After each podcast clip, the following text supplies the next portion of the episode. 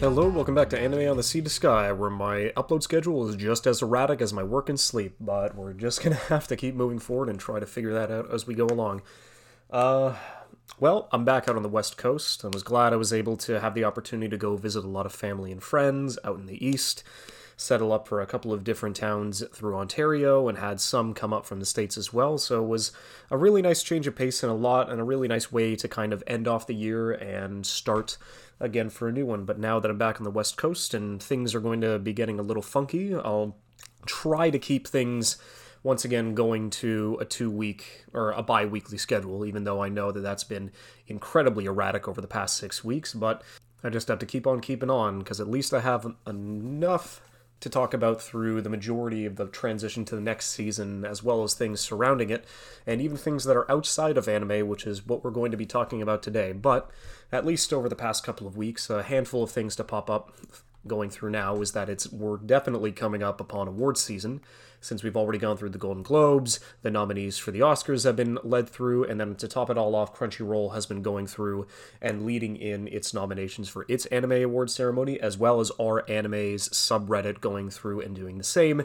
And even though I do believe that they are better in every single regard to Crunchyroll, it's just that, I don't know, Crunchyroll is like the only quote unquote mainstream piece that we have to at least go through and honor this as a worldwide audience outside of Japan, but I don't know, it's still kind of shit, and that'll get its entire episode besides the point. But yeah, at least for the animated section inside of the Golden Globes, Del Toro's Pinocchio was the one who ended up taking home the grand prize over things such as Inu-Oh, Puss in Boots, and Marcel the Shell with Shoes On. And that's completely understandable. It's the only thing, because it's. Of course, the nomination for the Oscars does do its fucking job in the sense that I would like to go through and at least see every single one before the award ceremony is over. And between all of those that are going to be lining up, there's still at least two to three that are on my list. But at least to this point, Pinocchio is one of them, and I still haven't seen it to the degree that everybody else has been giving it praise and everybody has been a huge fan of its stop motion animation and just the overall eeriness and dystopia that it actually gives off.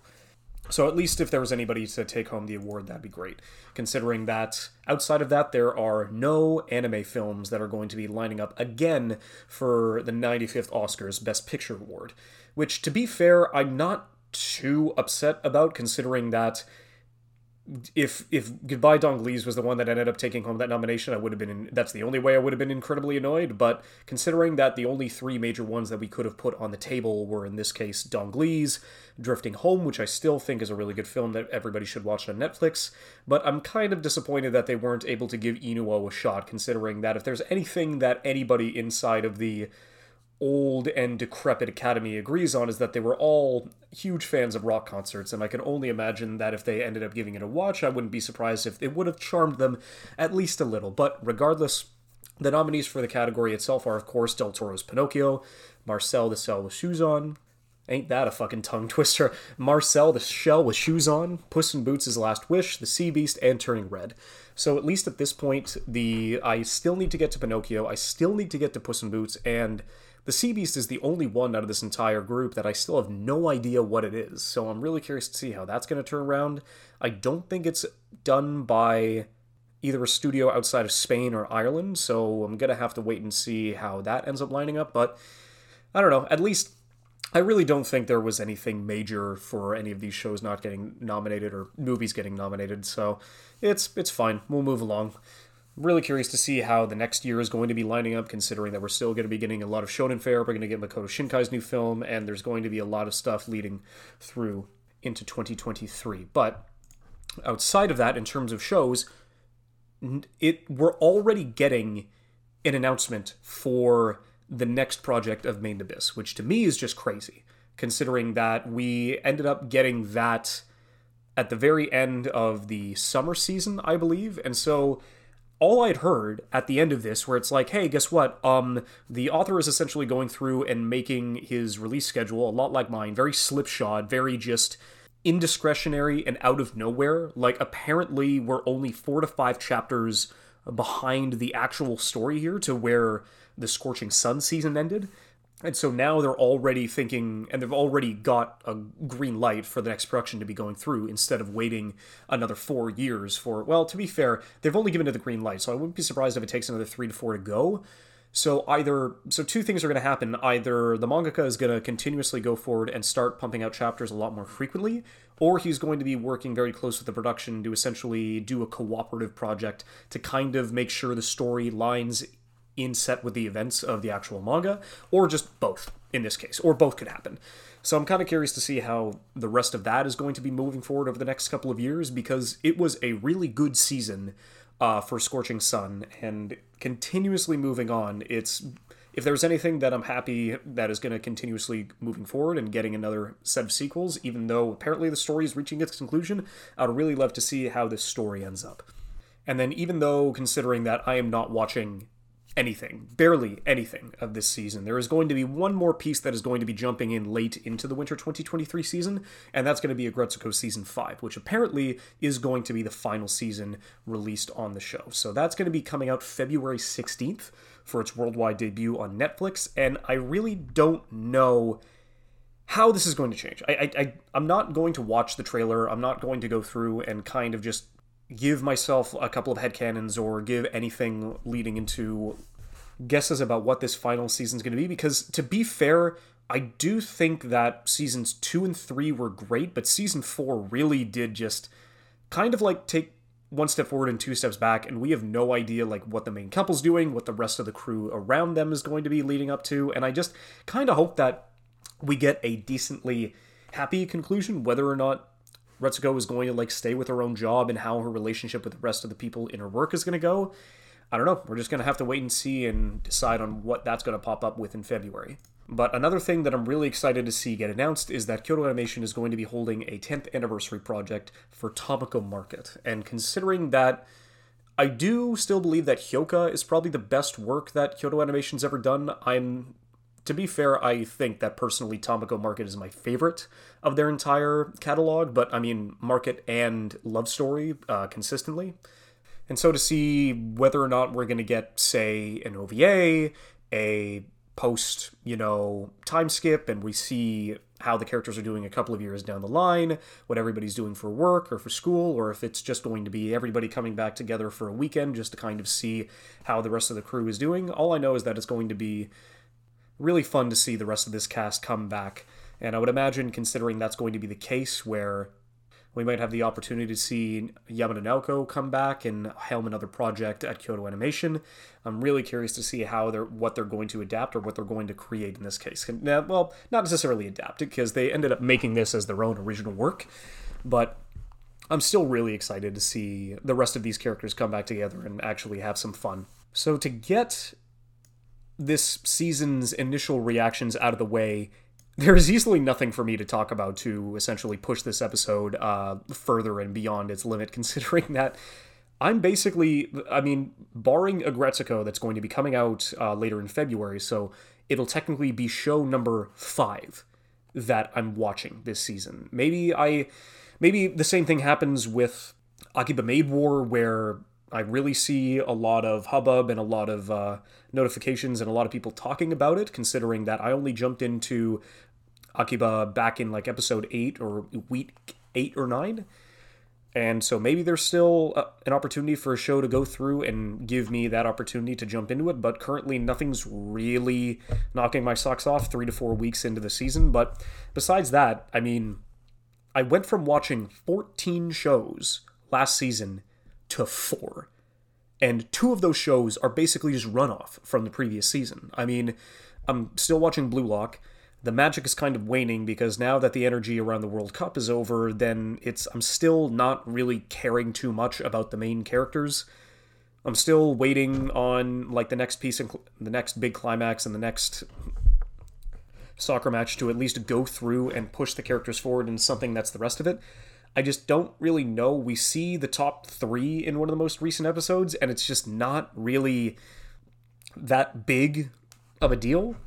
Like they give us who is apparently going to be like the top three um, characters inside of the show in terms of their soccer prowess, but it's just kind of like I don't care. The cast is just way too big, way too strenuous. Like you can't latch yourself onto everybody and it makes you really strained when you're trying to figure out who you care for, who you want to advance, who you want to go home and it's and it, like because the main character I don't necessarily think is that interesting and I'm really more curious to see what the rest of the crew on the side characters is going to be bringing forward, but I just no, nothing about any of them is still sticking. I'm just I don't have a single character inside of the show to latch onto, and for some reason I'm still watching it because at least I guess at that point I'm definitely a completionist. If I'm already 13, 14 episodes in, I might as well just keep going, considering it's only going to be taking up 15 to 20 minutes of my time a week.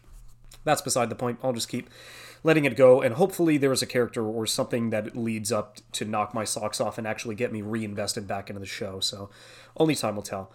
I am curious to see how the next arc of My Hero is going to get adapted. So far, they're doing a really good job on the falling action of essentially what happened as one of the biggest pieces and the, one of the biggest shifts inside of the manga in general. And they essentially just had one of the smallest or quickest falling action pieces inside of the entire series, considering that there is going to be no rest, there's going to be no festival, there's going to be no licensing, there's going to be nothing that's going to be jumping in as a sequel arc to like take away from the pace that the previous arc set. And that is immediately what we're jumping into. Although, to be fair, considering that we did end up getting what was essentially a pseudo recap in episode 13 or 14 and I'm really curious to see how they're going to be moving forward with Deku into this new arc and how it's going to be uh, pushed forward. Although I finally found where uh, Yutaka Nakamura was. Uh, like I was waiting the entire uh, like first half of this season to be like, okay, where's going to be the Yutapon cut? Where's going to be the Naka- Nakamura powers? Like when essentially is this going to go forward? And nothing happened in the entire arc, and then the second opening that happened inside of the season it just popped up out of nowhere. Like the Yutapon cut just happened in the middle of the opening, and it was like 20, 25 seconds long, and it was crazy, and it was a really good cut, and it's going to be a phenomenal piece to consistently go forward because I do like the new opening besides the cut that ends up getting shown, but it's still like just icing on the cake to see that that was where he ended up putting his stuff because I guess at this point he can just do whatever cut he wants. He can do he can decide on what whichever pieces considering that he's always just jumping between different scenarios and different fights and different points in the story. So considering that he was able to go through and have one of his cuts be the premiere cut inside of this new opening, I would imagine that he definitely had a say in where he was going to be putting that. I'm just hoping that that's not the only cut that we get to see him, and I'm hoping that at least at some point we'll be able to have another opportunity to see his animation at work in the second half of this season.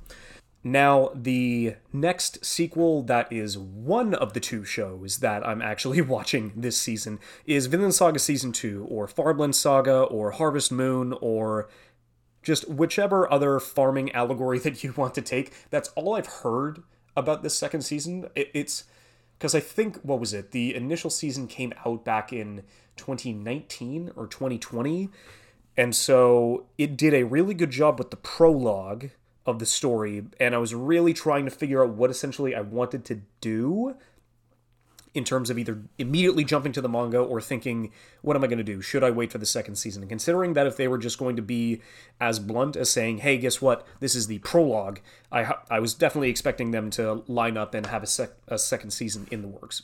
Even though it's not done by WIT, this time it's being done by MAPPA. And regardless, considering the amount of projects that MAPPA has ended up uh, taking off of WIT Studios, the uh, there, there's not really too much of a change in art direction or character design. It is very similar to what we had from the previous season. And so it's still moving forward. It is still kind of slow to get you, you know, reinvested and get you back into a different set of characters. Some have aged, some haven't, some are dead, some are alive but you have to bring yourself back into this world and currently we are in a much more passive version of that story. So i'm curious to see if they're just going to continue on with this kind of theme and pacing or if there's going to be a piece of action that is going to be lining up at some point in the future. So we'll just have to wait and see. And now the one the the one and only show that I was truly excited for to kind of see what they were going to do with this kind of not adaptation, but this kind of remaking, remastering of its old predecessor, which is Trigun Stampede.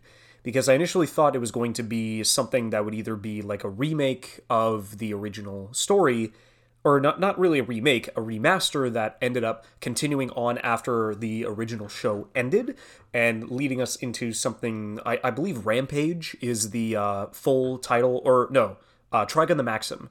No, Trigun Maximum. That's that's the name of the full manga. And so I was curious if they were going to be doing something along those lines, but it's completely like remade. It's it's an entirely different story. Entirely, the setting is still the same on the planet, but the initial concepts and the pasts of the main characters of the of the two mains are the same, but then everybody else is different.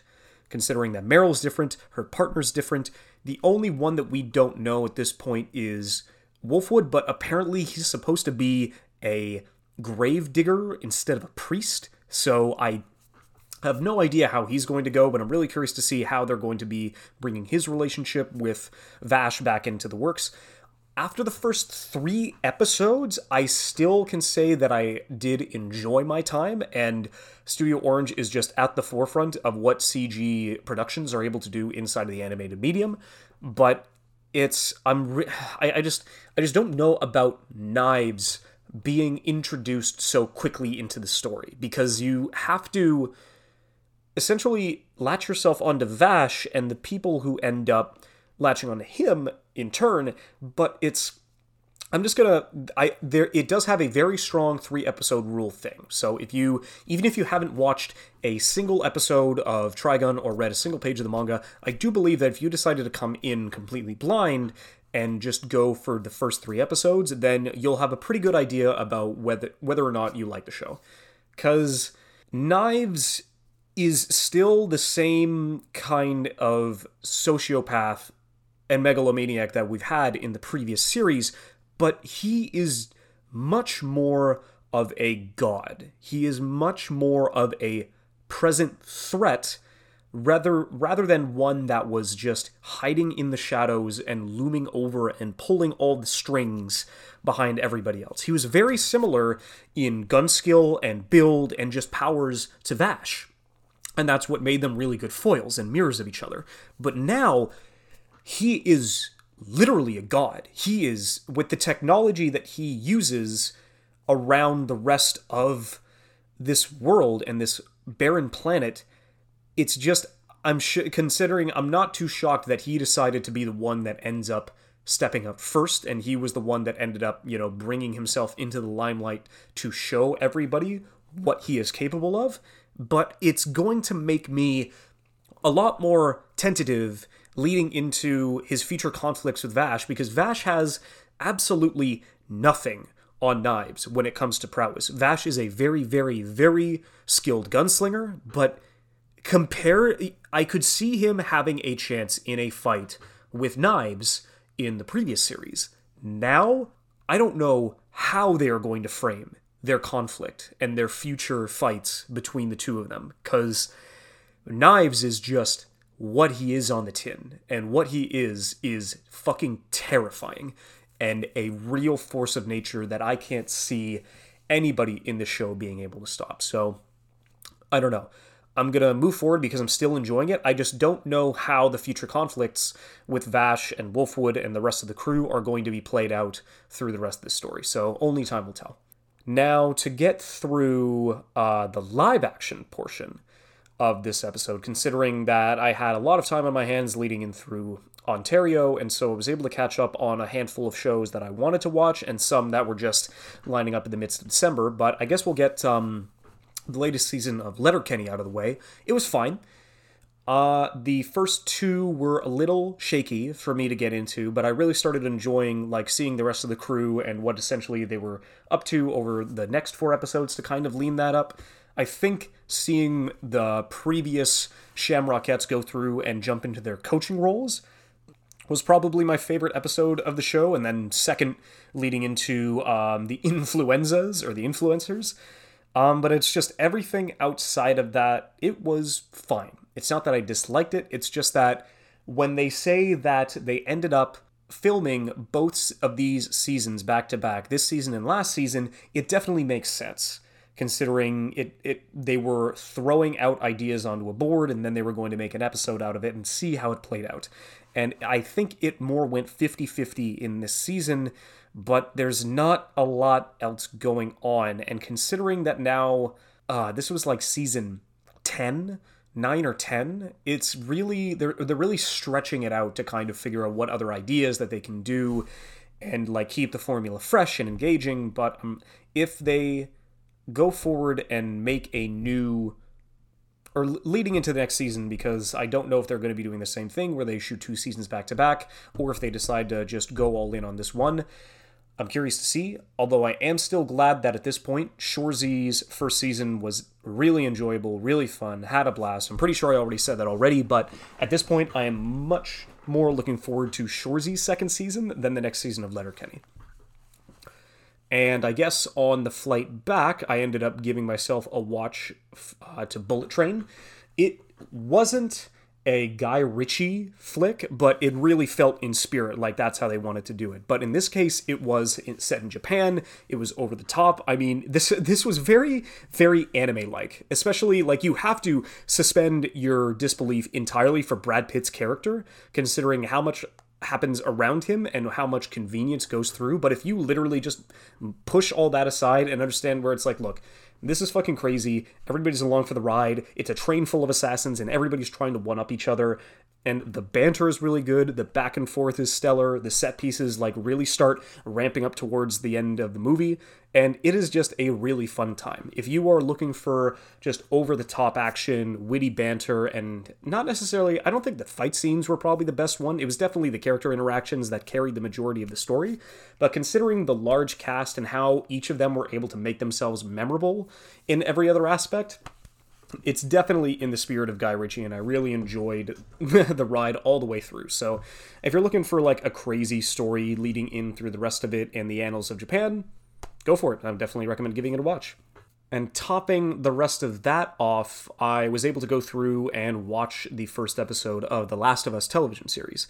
I have not played any of these games. It's been nine years, I believe, since the release of the first version of this game, like back on the PlayStation. And I, over those nine years, I've had information drip fed to me, and I've watched video essays, and I've like gone through, and I know the major plot beats of the story leading forward. But considering that was the case, I was still surprised as to how well they set up the world, how much of it is post-apocalyptic, and what essentially everybody has to do and get around to survive and what the landscape is leading inside of the separate countries that makes it such a trying and treacherous journey to at least go through and try to just live in this sense. Because it's very very hard for Joel in this case to just even find a reason to live. And he's only got his brother that he's really looking out for because everybody else is gone. The fact that we're really I'm really curious to see how his relationship with Ellie is going to develop and how the rest of that's going to be pushing the story forward. And but at least what I can say is that they did a really good job setting up the world and if this is going to be I guess considering it is a quote unquote winter seasonal show since we're going week by week every Sunday, I'm really curious to see how the rest of this show is going to be pushing forward because I don't know I know that both games in The Last of Us are really, really long. And I don't think that they'll be able to go. It's definitely not going to be a one season thing. It's definitely going to be either two or three seasons to get through the first game. I've heard rumors that they're going to adapt everything, as in they're just going to go through and adapt straight through The Last of Us and then The Last of Us Part 2. I don't know how that's going to be playing out in terms of how many seasons if I had to guess based on the game time that is actually moving forward and the only important bits, then we'll probably get two full seasons of The Last of Us to cover the first game, and then whatever they do afterwards is definitely up to their discretion. So I don't know. We'll just have to wait and see. I really enjoyed it. I would definitely recommend people giving this a watch and jumping on to the week by week schedule along with the rest of the seasonals that we have. So just go for it. And the final live action piece that I'm going to be able to cover, which definitely took me a while, and it was a roller coaster for sure. It, there were a couple of ups and downs. I was thrown for a loop quite a few times, but I was finally able to go through and watch the first season of The House of the Dragon. Without, and so this is totally spoiler free. leading into the rest of this. I at the end of the day, there were moments where I was just I didn't know where the story was going, and there's just a lot of way, ways that the show ends up just throwing you for a loop, and then just changing up the characters, changing up the time, changing up how the majority of the dynamics inside of the story goes, and it does give you a lot of emotional whiplash to try and figure out who you really care for and who you want to succeed at the end of the day. But it really was able to sink its claws into me towards the the end of the first season. It was a really really good first season of a franchise that I honestly didn't believe I had any love left for. The first episode definitely gets you into it and you realize, yes, this is Game of Thrones. This is the pace, the theming, the character dynamics, the setting that you've all come to expect in some of the better seasons of that show. This is thankfully not something that is in the final six seasons. it, it is definitely, or the final three seasons, it's definitely more akin to the first five. I really, really did enjoy the first and the final episode leading into what the future conflicts were going to be. Paddy Considine is just easily the highlight of that entire show. His dynamic with his brother, trying to hold a peaceful kingdom, just all of it together, even though the rest of the world does throw everything they have at him.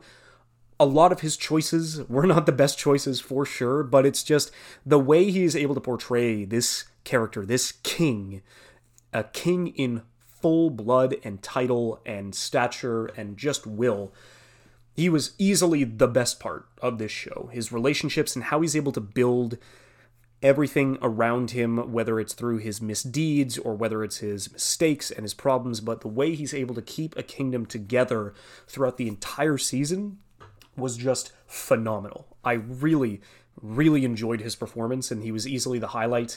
I mean, Matt Smith it's uh you know I, I never did watch uh, Morbius so I don't know if this role is uh, like uh, I was I was trying to compare his role here to Morbius but even I couldn't get that out of my fucking mouth because I really can't uh, I can't even joke about that stuff. It's I don't know. The, the joke is really old and past its prime, but I really did enjoy his chaotic energy and how he just loves to ride the fine line of just trepidation, stress, and chaos, because that definitely seems where that is where he is his most alive. That is something that really keeps him on edge and keeps him as an interesting character, regardless of his relationship with his family, with his friends, with the rest of the people that he tries to use and manipulate.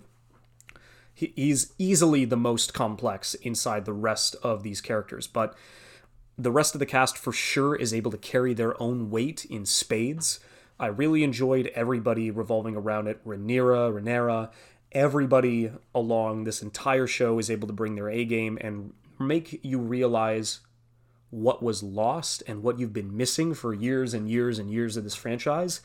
It just made me fall back in love with the world as a whole. I really enjoyed this season, and I don't know how much they're saying that House of the Dragon is going to be three to four seasons long. That's that's what they're thinking they're going to need in order to cover the entire book.